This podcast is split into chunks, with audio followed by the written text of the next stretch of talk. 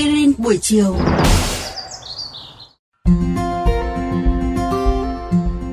Xin chào các bạn thính giả thân mến của VOV Giao thông. Rất vui khi lại được gặp lại các bạn thính giả trong chương trình Aspirin buổi chiều.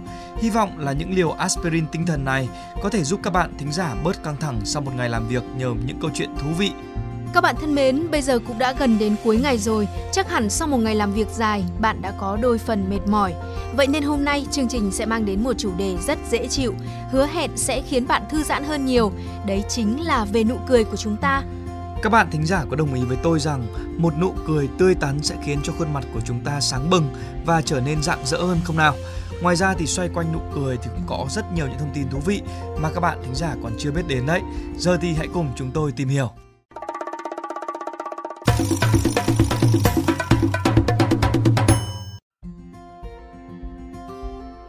Khi một nụ cười xuất phát từ niềm vui và hạnh phúc bên trong con người, nó sẽ đem đến cho chúng ta rất nhiều điều lợi ích. Bạn hẳn đã từng nghe đến câu nói một nụ cười bằng 10 thang thuốc bổ rồi phải không? Thang thuốc bổ đó sẽ giúp cơ thể bạn giảm căng thẳng, tăng cường hệ miễn dịch và sức khỏe tim mạch, đốt cháy calo, hỗ trợ vận động và khiến bạn tự tin hơn. Trong cuộc sống thì một nụ cười chân thành và tươi tắn sẽ giúp bạn tạo được rất nhiều thiện cảm đối với người đối diện. Ngoài ra thì tại các quốc gia khác như là Đức, Thụy Sĩ hay là Malaysia thì những người cười thường được cho rằng đặc biệt thông minh hơn những người không cười. Ấy vậy mà ở một số khu vực khác đôi khi nụ cười lại khiến người ta liên tưởng đến những bộ óc không được thông minh cho lắm các bạn ạ.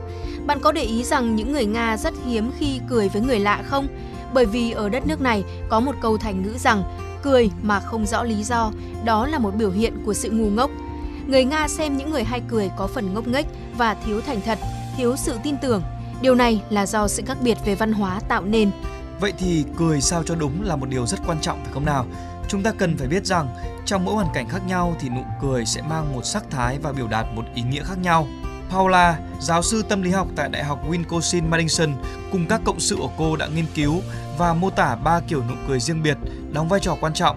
Đó chính là nụ cười thích thú, nụ cười thân thiện và nụ cười thể hiện sự quyền uy thống trị. Con người và một số loài linh trưởng khác thường mỉm cười một cách tự nhiên khi trải nghiệm niềm vui hoặc thành công. Đó là biểu hiện của nụ cười thích thú.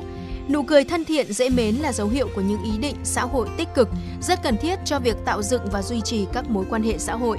Còn lại, kiểu nụ cười thứ ba, nụ cười quyền uy, thống trị, phản ánh địa vị xã hội hoặc quyền kiểm soát và có thể bao gồm nụ cười mưu mô, nụ cười chỉ trích và nụ cười tự hào có các đặc điểm thể chất khác với nụ cười liên kết và thích thú.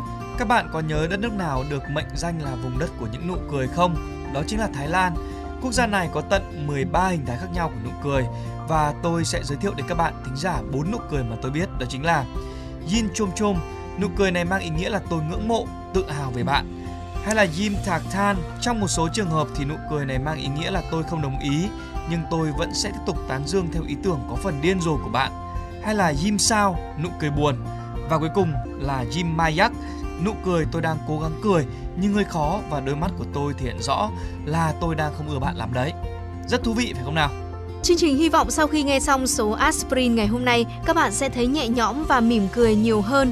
Nụ cười của bạn cũng chính là một trong những lý do khiến những người làm chương trình aspirin buổi chiều như chúng tôi cảm thấy hạnh phúc và có thêm động lực. Các bạn nghĩ sao về chủ đề tuần này của chương trình aspirin buổi chiều?